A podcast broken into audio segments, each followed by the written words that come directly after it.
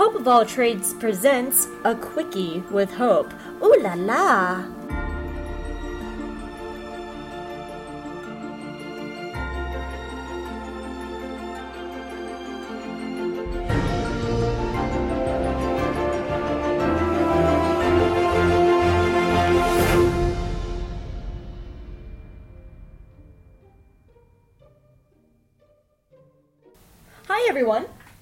Brand new episode of Hope of All Trades, but this is going to be a little bit different. I wanted to start like a little thing called a quickie with Hope. Um, what this is is just my quick reactions to like movies, TV, or anything like that. Unlike my other episodes where they're like full specials and we're talking crazy in depth about every single aspect of the show or movie or comic or something, I wanted to do something that was like quick fun, just to get it out there. These are my thoughts, and yeah. So, it's also I wanted a reason to talk about Once Upon a Time because it's no secret that I love Once Upon a Time, as as awful as last season was. So last night we have the spring fin- uh, spring premiere. Yes, premiere. I am running on like three hours of sleep. I, I'm sorry now. last night was the spring premiere of season 4B.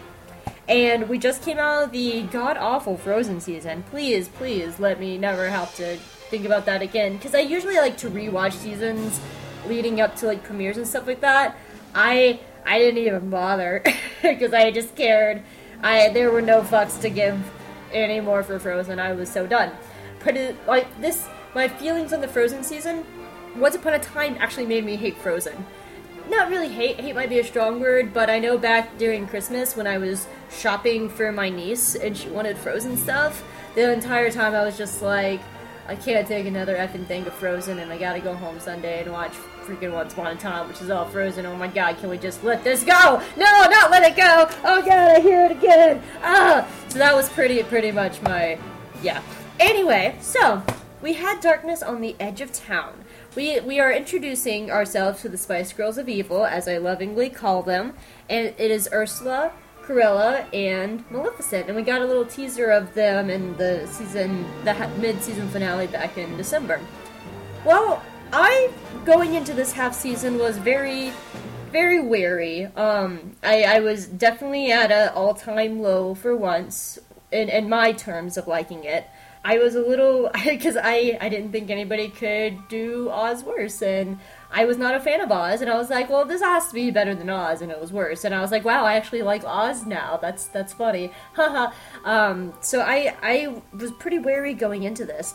Pretty much the only things I was very excited about was I am highly invested in the Knave of Hearts story. Um, I I love Mr. Socha, Michael Socha is amazing. Um, he's he's fantastic. I'm a huge fan of Once Wonderland.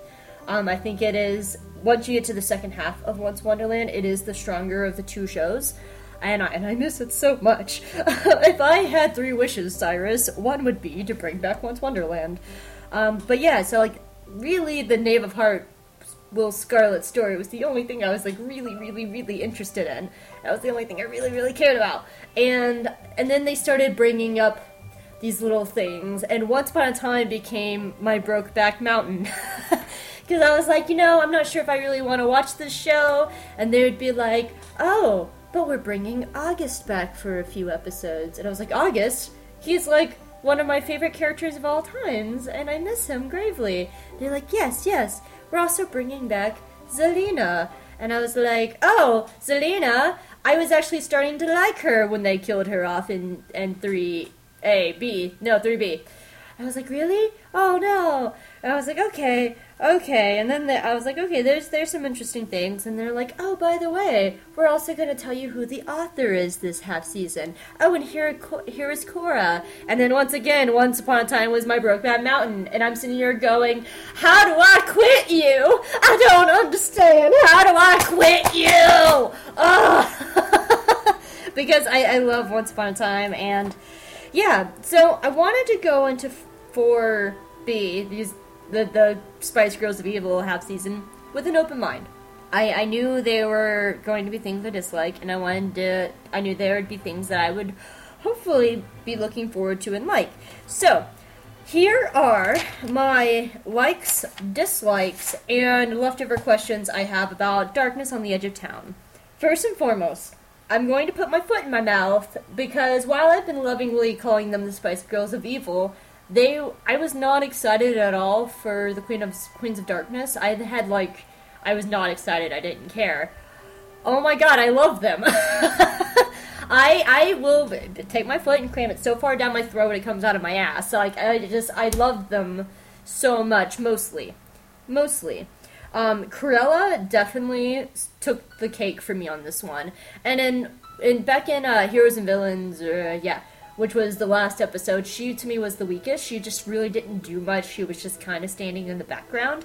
This episode was like the episode I fell in love with Cruella de Vil, and I was it was oh it was so good.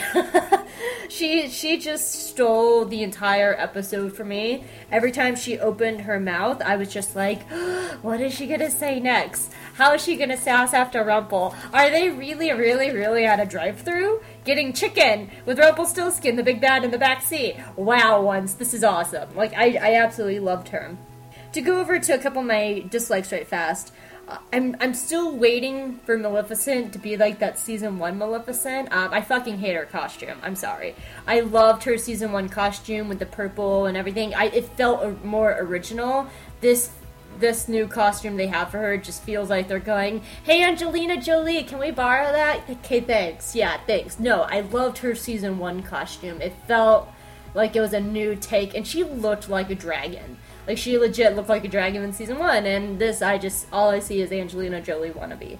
That being said, acting wise, I want to see more of her. She doesn't feel as tight as she did in season one. Where in season one, where she was just like ready to fight uh, Regina to the death, and it pretty much when she was facing uh, Fantasia Beast, because I sure as hell cannot say that word, Chernabog Chur Churabrog, Churberg, whatever it's called, the Fantasia Beast. She just kind of gave up. She was just like, "Oh, I'm gonna hit you with three blasts. I hope you choke on my bones." While in season one, she was like ready to go tooth and nail and like claw Regina, and I'm just Maleficent just doesn't feel as tight yet. Um, I, I know it's probably gonna come because Kristin's an amazing actress and she'll get there eventually, but I just it goes into my kind of wariness of this season where the half season format hasn't worked for me since Neverland. It's only ever worked in Neverland, and I think Oz and Frozen, and now I'm st- already starting to see a little bit in this like Spice Girls of Evil half season that the half season format is just it's too fast, it's too tight. They're not going to have enough time to focus on all three villains. They can barely focus on one villain in a half season, let alone freaking three. So I, I just I'm a little bit wary about that. I also I don't know what they're doing with Ursula. I know it's the first episode, but she just didn't feel like she did much. Um, I liked her, I like her really only when she's in New York and she's bitching at Rumpelstiltskin and she's bitching at Fish and she's like poor and everything. Like I liked that Ursula, and then it just became she became a background character behind Maleficent and Cruella. I'm waiting to see her balance with the other two. I also don't know why she had to go with them at all to get the dark curse. Um, because they were like, Cruella, use your skills and make the death beetles go away. Good job, Maleficent. Get this dragon fire out of here. Good job, Ursula, can you grab that for me? I mean, we could just walk over there and just pick it up ourselves, but can we? Okay, thanks. I mean, it'd be one thing if there was like a deep, dark crevice that they couldn't get, walk across, but there was no dark crevice. They could have just walked over there and picked up the curse and brought it back. I was waiting for like an Indiana Jones thing to happen. Like, well, he kind of did, I guess, because Fantasia came and messed everything up. But I don't know. I'm just I'm waiting to see more from Ursula. All right, back to a like. I thought the opening sequence with Storybrooke was incredibly important. Um, I think they kind of realized that while Frozen to a lot of people was great, it wasn't as successful as they thought it was going to be. And what ended up happening is they had to go back and kind of, sort of like what they did for Greg and Tamara at the end of season two. Um, a lot of people didn't like Greg and Tamara, so the first episode of season three, they were like, delete, delete, and they killed them off. And that's kind of how it felt um, in this opening sequence, because, you know, like Regina was suddenly mayor again. Sheriff Swan is back at work. Um, people are like getting back to their lives. And while it did feel like a delete the Frozen moment, I I welcomed it. I felt like Frozen completely disrupted the show I loved. I was at a place where I was pretty much going, this isn't the show I fell in love with. This is Disney fan fiction at its best, or, or or worse, because I've read a lot more Once Upon a Time fan fiction that was worlds better than the actual show. But I mean, I I felt like this opening sequence, it was putting things back in place and I, it gave me the feeling that I was watching my show again. I was more than happy to see. Oh God, Mayor Mills. Mayor Mills needed to be. Regina always needed to be mayor. Snow White never needed to be mayor. That yeah, I'm. I'm. It just. It felt like they were writing the world again. And I loved that opening sequence because I felt like I finally came back to my show. I was very, very, very happy. To throw out a dislike, um, I thought the Fantasia Beast was okay. Uh, I'm gonna, I actually wrote it down. I'm going to try and say this. Chernabog. Chernabog. Chernabog? Chernabog. I actually wrote down the word Chernabog. I think that's right. Um, the Beast was okay. Uh, I, it was very Monster of the Week. Uh, sometimes those are great for once, sometimes those aren't. And it, it was actually, uh, you know, the CGI for it was actually pretty good. I, I, was surprised. It was it was better in Storybrooke than it was in the Enchanted Forest because he had like a wrestler dance belt going on in, in the Enchanted Forest. Well, while when he was in uh, Storybrooke, he was just like flying around. He was great. But it was very Monster of the Week. I it was just something to push the, the story along, to push Rumple's story along and it was it was okay. It just wasn't great. So I guess I guess it wasn't a full dislike, but it could have been something better. Onto a like. Um, I just love the the villains getting fast food with Rumpelstiltskin in the back. That was probably that and Rumple eating ramen. I like need I need a webisode of Ursula and Rumple like having a night together and they're just fighting over the remote. Like I just I this show needs webisodes just to fill in extra little character moments. So so so terribly badly. I want that so bad. I'm gonna do another like because that one was short. I have to say I'm very excited at the development between Belle and Hook. Um, I would have liked to see the progress to that because a season or two ago, she was Belle was very anti-Hook. Um, she flat out said, "I don't want to work with him. He tried to murder me." And he didn't even really ever give her an apology. Uh, he just kind of gave her like a sorry, smile, wink, haha, I'm a pirate kind of an apology. It was it didn't feel serious. I would have liked to see the actual apology. I would have liked to see them get to this point. But that being said, I like seeing Belle and Hook working together in a way to heal over Rumple hurting them.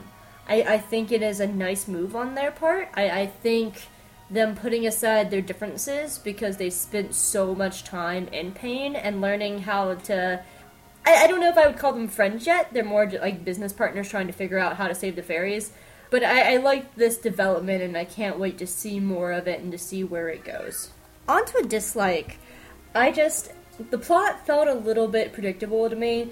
The moment Belle was like, oh, I'm waiting for an Oxford professor. And then Rumple was like, oh, I got an email. I, I knew it. Then I was like, oh, Rumple's the Oxford professor. And besides, how, how would Belle approach an Oxford professor in the first place? how did that email go? Why, hello there, Mr. Oxford Professor. I am a librarian from a town that you never heard of because it's full of magical Storybrooke characters. Do you mind translating this text, which is possibly from another world? Because I don't understand it. And okay, thanks. like, how did that conversation go? I, but I, the plot was very predictable. I knew it was Rumple from the get go. Um, it just, I maybe we're just watching so long that we just kind of get Rumple, and we kind of know that's his direction. But it wasn't a surprise to me.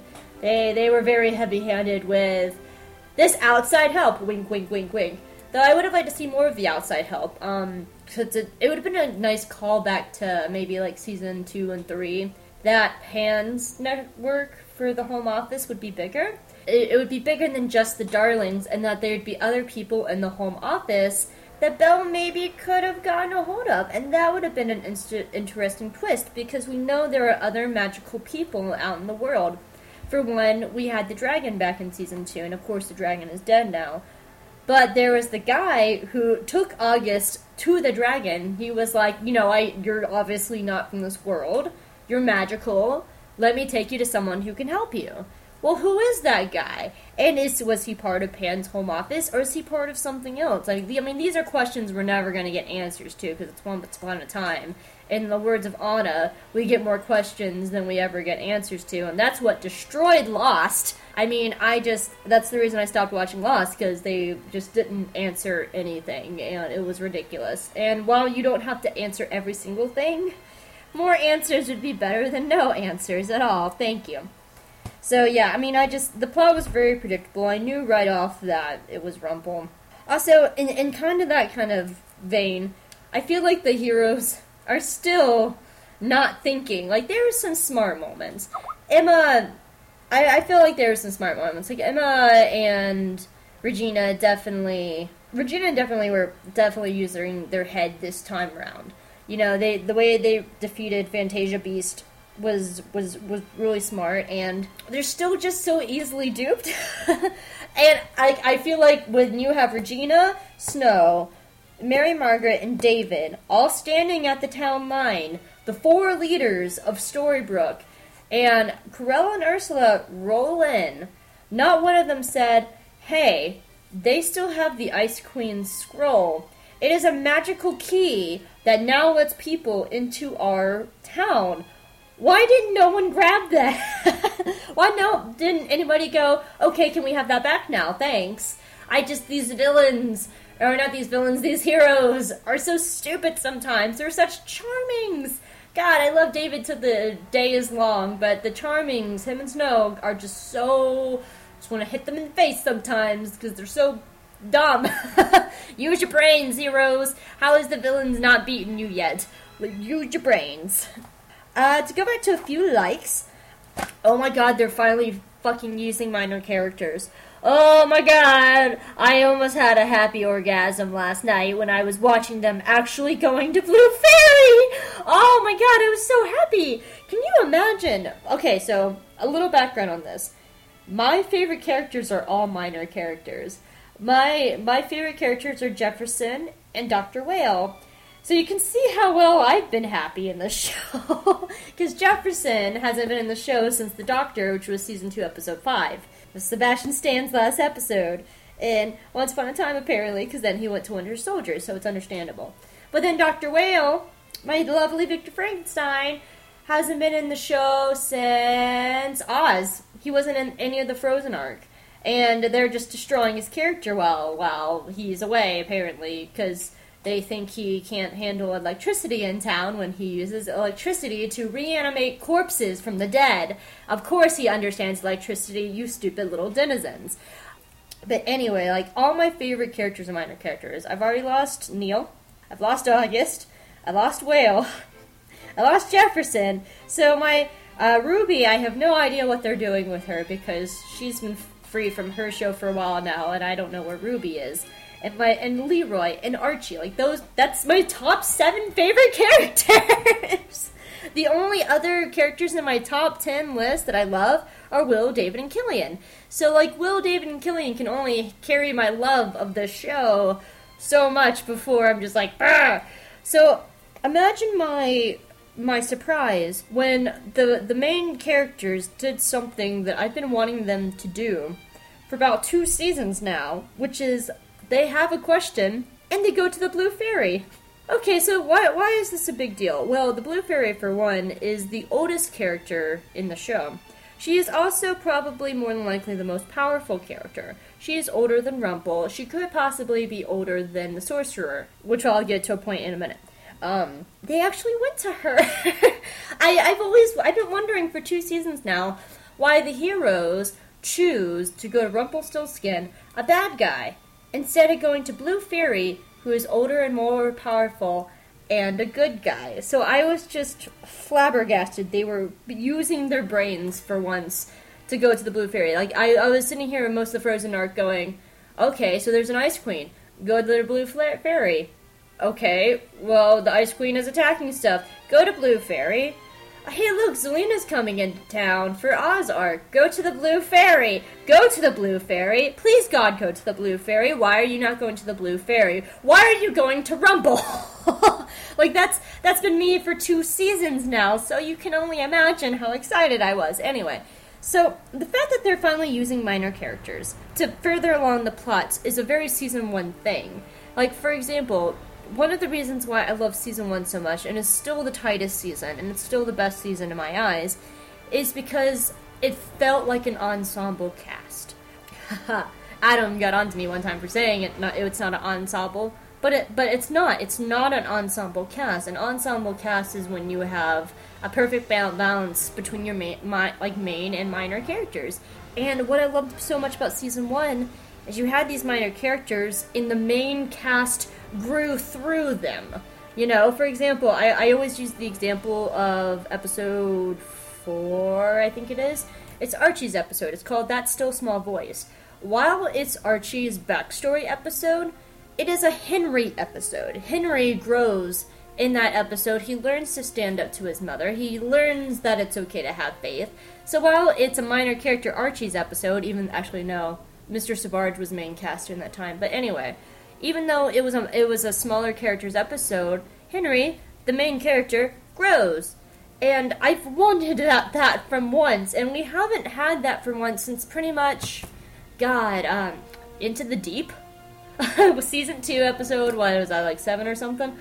I like really that was the last time we've had main characters growing through the minor characters. And that's like I always argue that's what Teen Wolf does so well. I mean, I know it's a show on MTV, but Teen Wolf handles its minor characters better than any other show I've ever seen. Like for example, when they beat the Kitsune, not the Kitsune, the Nogitsune, it's Japanese. When they beat the bad guy, uh, that was had like taken over Stiles it was a minor character who came up with the idea to beat the bad guy, and that same minor character delivered the final blow and defeated the bad guy. You will never see that in Once Upon a Time. They will never let like Archie or, or Ruby or anyone go and step in and, and take the final blow. It's just not gonna happen. And it's it's a shame because it's not an ensemble then. So sorry. But so like I was just I'm, I'm hoping they continue this trend, especially with this like return of several characters. Like we're getting August back. August is Emma's guardian angel. I don't think for a second August is gonna like Hook.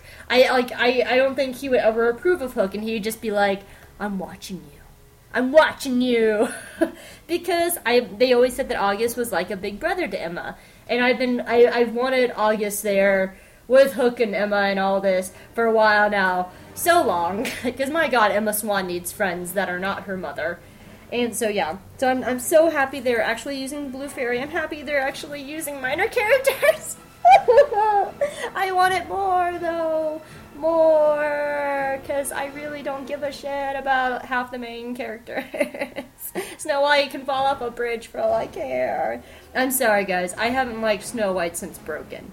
I, I love mary margaret to death. Love jenny goodwin to death Ginnifer Goodwin is an amazing woman. She's a she's a role model of mine. Don't like the character Snow. Moving on. Um, I just want to point out that Gold's transition, walking over the town line, was one of the badass moments of the entire episode. Loved that moment to death. So I guess um, I wanted to also point out that I loved seeing Regin- Regina reacting, reacting to the dagger when she used it. Um, I'm wondering if that I I only want to bring that up because I'm wondering if it's gonna play in later. I don't know if it's actually going to be a big thing or not. I don't know if the dagger is going to start wanting her to use it. I've always wondered if she's going to follow Cora's path from season two, and if Cora ever got a hold of the dagger and would become the da- next Dark One. Um, so I, I think if they keep playing with that, that's going to be a very interesting path. But Regina did definitely have a negative reaction to the dagger. Finally, my biggest dislike of the entire show. As I started this episode out, I flat out said that the only story I was invested in was the Knave of Hearts. I, I, I missed Will Scarlet in this episode.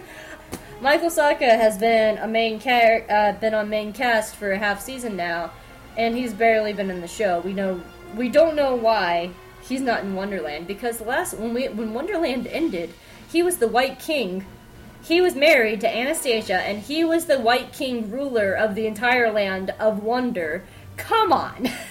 and then the next time we see him, he's in Storybrooke, and there is no Anastasia, and he's he's visibly and emotionally hurt from seeing a picture of the Red Queen. I mean, so I I'm just waiting on bated breath to know what happened to Will Scarlet and what happened to Anastasia, and I just want to know so bad, guys. Come on. And I'm hoping they bring back Cinderella since Cinderella is Anastasia's half sister. I want to know so bad. I hope to God they didn't kill Anastasia. I will pitch a fit. Anyway, so that was my last dislike, and then I just had some leftover questions about the episode in general. Blue said that she was not okay from being into the hat. All right, so if Blue's not okay being inside the hat, I'm wondering what's that going to is that going to play an effect in the long run? What actually goes in on inside the hat? Um, is that another world or realm of its own? Because we know, like for example, with Jefferson's hat, hats can have worlds and realms inside them. They can have doors and they can be portals to other worlds. Um, I've always argued that there's kind of like a nether world in between worlds, and that's it's kind of like the fabric between worlds that you go into, and it, it's like the wall and the barrier between them. And that's where characters like the Wraith lives, or like the Netherworld Dream World from season two with all the fire, where Aurora and Henry and Charming all went. Um, I always so are like is that like another kind of Netherworld? That's just my theory. Um, I'm wondering if that's going to come back and play and, and make a play because when Blue Fairy is not okay, that's that's not a good thing, guys. Also, is the hat still releasing stuff? Um, Belle said that you know once the, once the hat starts releasing stuff, it can't stop until it's empty, and the old man has yet to be spat out of it. So I mean, is is the hat still going off? Is someone just like watching it just to throw up people on the floor somewhere? I just I did yeah I was wondering that. And finally, this isn't so much a question; it's more my big theory that I gathered from the episode, and that's why I was saying I'd come back to this point. My big theory of this episode is Blue Fairy is actually the author or the sorcerer. Um, I've been I've thought this for a while now. Um, in fact, I, I actually was lucky enough to get a question on my blog about Blue Fairy earlier today. It was actually no, it was more like really, really, really late last night, and I just didn't feel like answering it because it was 4 a.m. Because I don't sleep ever. so someone asked me a question about the Blue Fairy, about why I like the Blue Fairy, and I still argue to this day that Blue Fairy is someone that you should watch so much. Uh, she is an incredibly important character, so I'm I'm gonna read this and then I'm gonna read my response. This person asked, What makes you like Blue Fairy so much? I tend to have some pretty big issues with her that make it so I have seriously a hard time seeing the good. But you're so much a supporter, I wonder what makes you see her the way you do. Alright, so I went back and I answered First and foremost, I love the actor. Uh, Keegan Connor Tracy is amazing. I absolutely adore her, and that helps. Going on, um, I, I went on to say, story wise, I love the mystery and potential around Blue Fairy. She's the oldest and most powerful character on the show. I don't understand why characters, um, yeah, I mentioned that earlier, going on. Um, I like to see Blue as a Dumbledore-like character. She's out for the greater good. As long as the whole of good is preserved, then a few sacrifices along the way are are all right. Uh, those are very interesting characters. They're on the hero's side, but they'll take out people in their way to do the quote unquote good guy job. And I love that about her. I love lawful good characters. I honestly think there's a reason why we don't have a backstory to her yet. She's been a big player since season one, and we know nothing about her other than she's been pulling strings. She was talking to August in season one while August had the book. She know she was the one who sent him as a boy to our world to watch Emma. August also knows how to change and alter the book. Blue is the one who sent Baelfire to our world and set the course of the show in motion. She was the reason why Rumple went looking for the Dark Curse in the first place, she also picks and chooses who to help. For example, she only helps Jiminy after he's heard Geppetto's parents because she needed him to eventually guide August as Pinocchio to Emma, to the book, and so on and so forth. And I think the reason why, and this goes to my big theory of this episode, is Blue Fairy is either the author or the sorcerer. And I've thought since season one that she had the potential to be the author. Like from the get go. She's old enough and she's powerful enough to be the author. Um, I also see the potential of her being the big bad of the show. Um, I think she's the could be the big bad more than Rumple. If she needs to take out Storybrooke to preserve the greater good, in our hero's eyes, that would make her quote unquote bad. Um, and Rumple said in the pilot, the final battle would begin. What is this final battle? Is it between heroes and villains, as we're starting to see in this half season?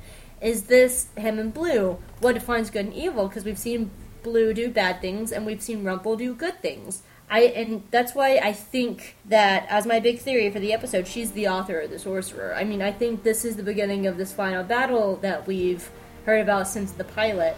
Um, I think they're starting to get into their run of Once Upon a Time. That it's about it's about four seasons in. I've always predicted that Once Upon a Time would have five good seasons, six if they really want to milk it. So I'm thinking we have about two more seasons out of this. They're going to have to start pushing this because what did Lost have like six, seven seasons? So they're starting to push like Lost that that realm with Lost and everything. So yeah, I, I, think we're we're going to start seeing a development in Blue. Now, why do I think this? Uh, why do I think that Blue is the author or the sorcerer?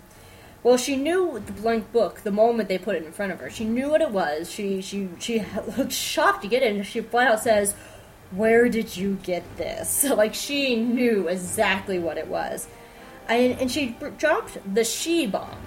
And what I mean by that was they were like, "Oh, well, the author could be a guy," and she goes, "Or it could be a girl. It could be a her." but no one actually knows. Ha! so I, I really do think that that she either really knows the author, or she is the author, or she's lying her ass off to protect the author. I mean, I, I think that's how it is, and I love Blue Fairy. I'm so excited. So yeah. Okay, well that was the first episode of A Quickie with Hope. I am actually really excited about this this season of Once Upon a Time. I think it's gonna be fun. I think it's gonna be great.